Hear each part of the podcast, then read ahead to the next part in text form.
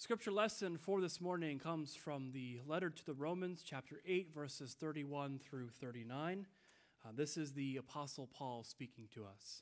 So listen now for God's word to you. What then are we to say about these things? If God is for us, who is against us? He who did not withhold his own son, but gave him up for all of us, will he not with him also give us everything else? Who will bring any charge against God's elect? It is God who justifies. Who is to condemn? It is Christ, who died, yes, who was raised, who uh, is at the right hand of God, who indeed intercedes for us. Who will separate us from the love of Christ? Will hardship or distress or persecution or famine or nakedness or peril or the sword? As it is written, For your sake we are being killed all day long. We are counted as sheep to be slaughtered.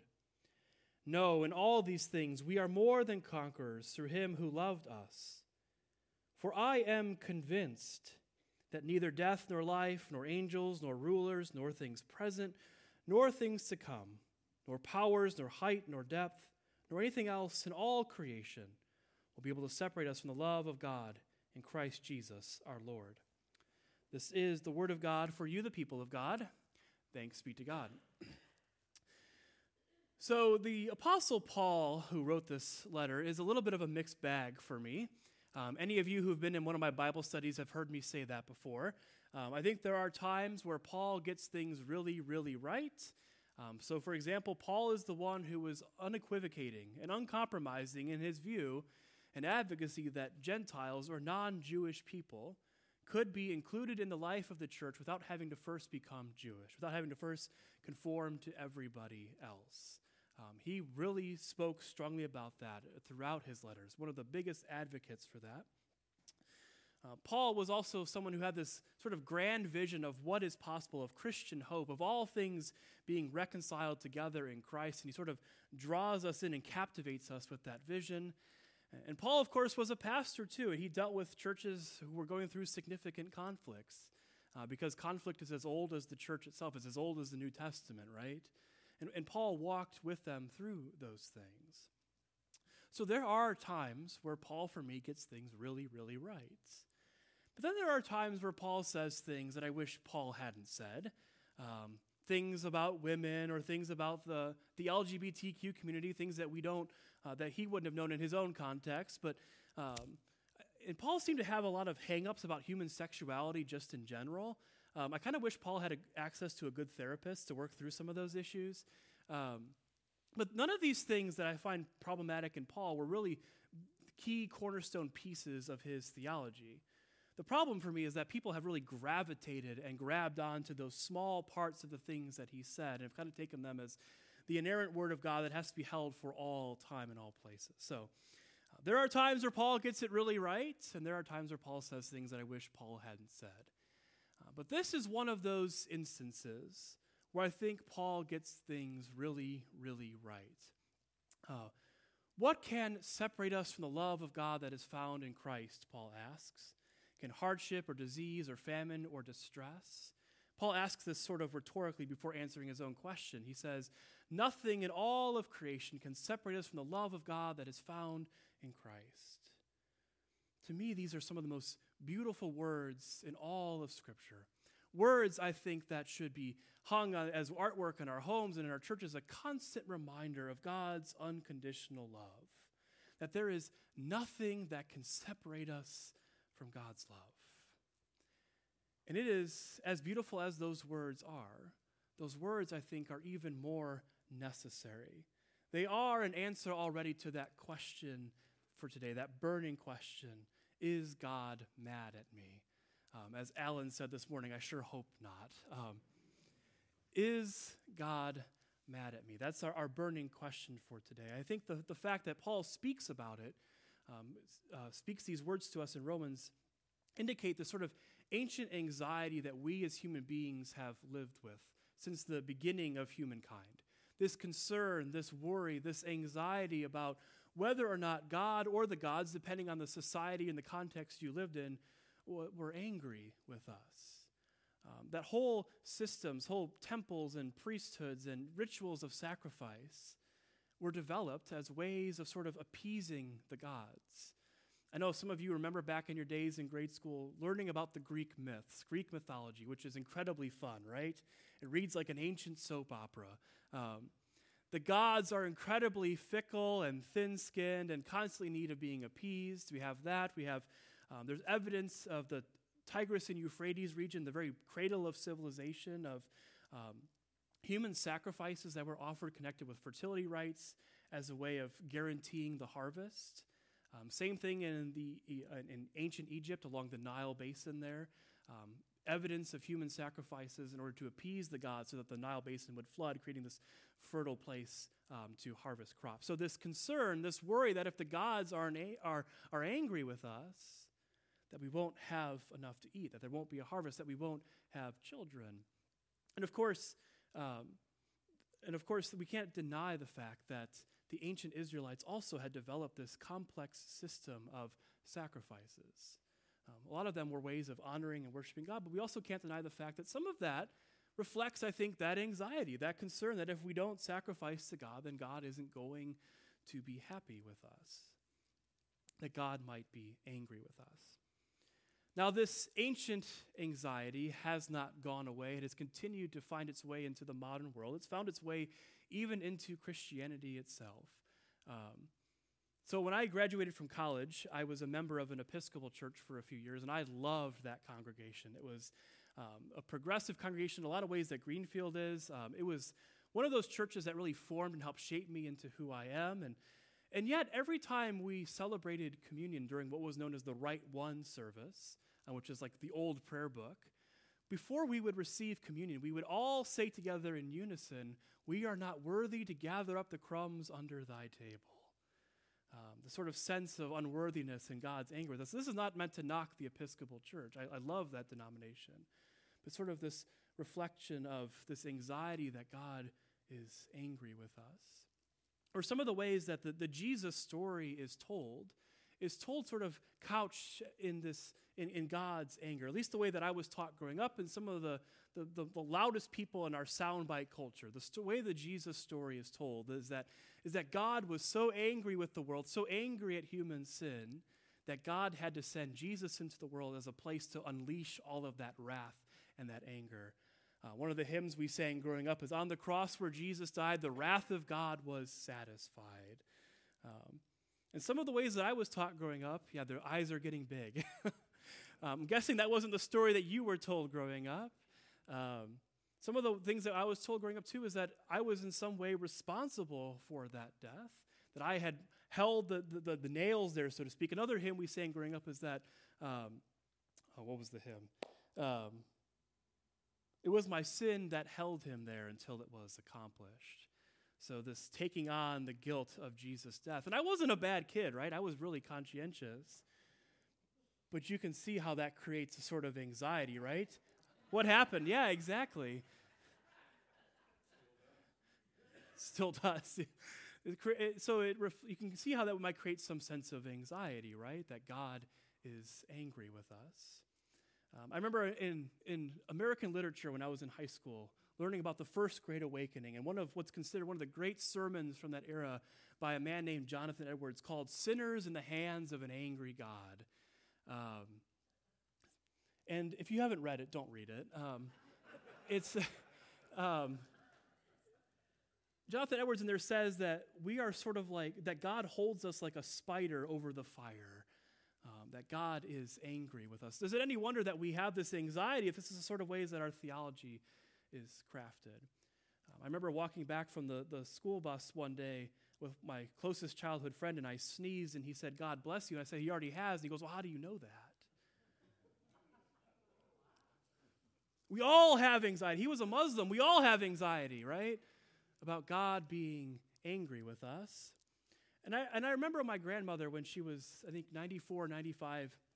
Um, I, I shared this story with you before. It ended up being a really cute story, but she was looking around the house trying to find her baptismal certificate. She hadn't been feeling well. She was worried that, that her death was imminent. And so she'd been looking for her baptismal certificate and couldn't find any evidence anywhere that she had been baptized. And so she required, forced my dad, her youngest son, who was a pastor at the time, to rebaptize her. uh, even though that she had been a, a, faithful member of her congregation for decades. And, and really, I, I understand the anxiety that death can produce, this wanting to know that we're in good with God. But is that really what God's up to? That before we enter into, into eternity, we have to have our baptismal certificate with us? Our hall pass to get into heaven, so to speak? And of course, I'll, I'll never forget the uh, summer I spent as a, a, student chaplain, the summer between my um, second and final year in seminary. Um, that I was assigned to the geriatric care floor and also to the ICU, which is where my wife worked, which made things interesting. Um, we often saw a lot of the same patients. And so, um, you know, I would go around and I would knock on doors to these rooms in the hospital and say, I introduce myself. Hi, I'm Anders. I'm one of the chaplains here. And their eyes would get big, concerned. Why is the chaplain here? What's happening? But as soon as they realized I wasn't there to deliver bad news, I was just there to talk. Some of them would politely decline, others not so politely. Um, and then some would let me sit and they would let me talk with them. Um, and those conversations have left an impact, an imprint on my mind. I, I will never forget so many of those conversations. Uh, like the one woman I was sitting with who was on the geriatric floor. She had a, a significant leg injury. She was waiting to go to rehab. And we sat and we talked for a little while, but then she just started, to, she broke down out of nowhere, started to, to cry. And she asked me, Why is God doing this to me? Before I could even answer with all of my seminary knowledge I had accrued. She said, she, she figured out why God was doing this to her. She said, It's because, it must be because I had that abortion 20 years ago. God's angry with me. What a, what a difficult thing to live with, a difficult reality, a way to, to frame things. God is mad at you for a decision that you made all of those years before. Um, and there was another woman who will forever, until the day I die, I will remember her. Um, I saw her multiple times a week during the 11 week uh, uh, internship that I was there for. And she had myriad health issues going on. She had end stage COPD, end stage congestive heart failure, and stage four lung cancer all at the same time. Um, and she kept fighting and fighting and fighting. She, uh, she had been coded and brought back four times just in the three months that I was there. Um, I sat and talked with her quite a bit during my time there. And and I remember in what ended up being our final conversation, um, she asked me if I thought that God would be angry with her if she decided she didn't want to keep fighting anymore. And I said to her, No, I don't think God would be angry with you. I think that God would understand. You have been fighting and fighting and fighting. And then I shared with her the words that I shared almost every funeral I preside at. And if you've been at one of the recent funerals, you've heard me say this. It comes from uh, the Presbyterian Book of Confessions. It says, in life and in death, we belong to God. In life and in death, we belong to God. I shared that with her. I said that God has been with you every step of the way. God has been with you with every trial and tribulation you faced here in the hospital. And when your life finally does end, you're still held in God's love. You know, I often, I often wondered what my, my job was, what I was doing in the hospital. It felt so trivial sometimes, sitting here and having conversations with people as um, there were doctors and nurses, one of whom was my wife, and aides and, and social workers, all taking part in the process of healing somebody's body. Even the, the food service workers were doing something tangible. And I'm wondering, what in the world am I doing here in the hospital? Um, but as I reflect on those conversations, I realize just how many folks are living with this idea that God is angry with them. And if I could somehow alleviate just a little bit of that, that was a conversation that was worth having. Is God angry with us? It's a question I think that we all sort of live with, even if it's under the surface a little bit, wondering about God's anger, God's favor towards us. And that's when Paul's words come to us, I think, like a healing balm. What can separate us from the love of God that is found in Christ? Can hardship or trial or famine or distress, can all, any of that separate us from the love of God that is found in Christ? And that's when Paul says, I am convinced. Do you notice that? I am convinced. Paul is convinced of this fact that there is nothing in all of creation, not height, not depth, not things present, not things to come, not hardship, not the things that we've done wrong, nothing can separate us from the love of God that is found in Christ. Not a single thing, Paul says. What I've learned is that the good news is not that God was so angry with the world that he pour out his anger on Jesus instead of on us. What I found is that God so loved the world that God walks the whole way to the cross. That even in that darkest of moments in human history, that even that couldn't separate us from the love of God that is found in Christ.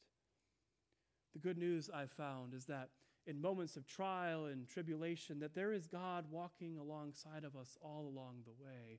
That in those moments where we find ourselves unacceptable or unworthy, where we're dwelling on the mistakes and the shortcomings of the past, there is God's love for us. That there is nothing, not a single thing that can separate us from the love of God that is found in Christ. And I think that it is high time for all of us to dispel with that image of the angry and vengeful God, to, to tear down the idol of the vindictive God who's always out to punish us, who we have to, to walk around on eggshells around. Instead, learn to dwell more fully within that God of love and grace, in whom nothing can separate us from that love. Uh, there's a theologian uh, named Paul Tillich, one of the 20th century's greatest theologians, another Paul for you. Um, and he, uh, he wrote these, this beautiful quote that I want to read for you. It comes from his uh, book, Shaking the Foundations. It's a little bit long, but I want you to kind of hear it um, in all of its, I think, power. So I'm going to try to read this as deliberately as I can so that you all can dwell a little bit in these words. He says that grace strikes us when we are in great pain and restlessness. It strikes us when we walk through the dark valley of a meaningless and empty life. It strikes us when we feel that our separation is deeper than usual because we have violated another life, a life which we loved or from which we are estranged. It strikes us when our disgust for our own being, our indifference, our weakness, our hostility, and our lack of direction and composure have become intolerable to us. It strikes us when year after year the longed for perfection of life does not appear when the old compulsions reign within us as they have for decades, when despair destroys all joy and courage. Sometimes at that moment, a wave of light breaks into our darkness, and it is as though a voice were saying, You are accepted. You are accepted, accepted by that which is greater than you, in the name of which you do not know. Do not ask for the name now. Perhaps you will find it later. Do not try to do anything now. Perhaps later you will, you will do much. Do not seek for anything. Do not perform anything. Do not intend anything. Simply accept the fact that you are accepted. If that happens to us, we experience grace. After such an experience, we may not be better than before, and we may not believe more than before, but everything is transformed. In that moment, grace conquers sin and reconciliation bridges the gulf of estrangement, and nothing is demanded of this experience no religious or moral or intellectual presupposition, nothing but acceptance. Accept that you are accepted. Accept that you are loved. Accept that you are worthy. Accept that there is nothing in this life or on the horizon of our lives that can separate us from the love of God that is found in Christ. The simple truth of the gospel, the simplest truth, but also the hardest truth, is that there is nothing we can do to make God love us more, and there is nothing we can do to make God love us less. We are always held within the love of God, and nothing can separate us from that love. So, the Christian life, I think, is learning how to more fully accept that we are accepted. It is learning how to more fully accept that we are loved, to accept that we are worthy. It is to dwell within that realm of grace, to become more and more convinced, just as the Apostle Paul was, that there is nothing, not a single thing, that can separate you from the love of God that is found in Christ. Thanks be to God.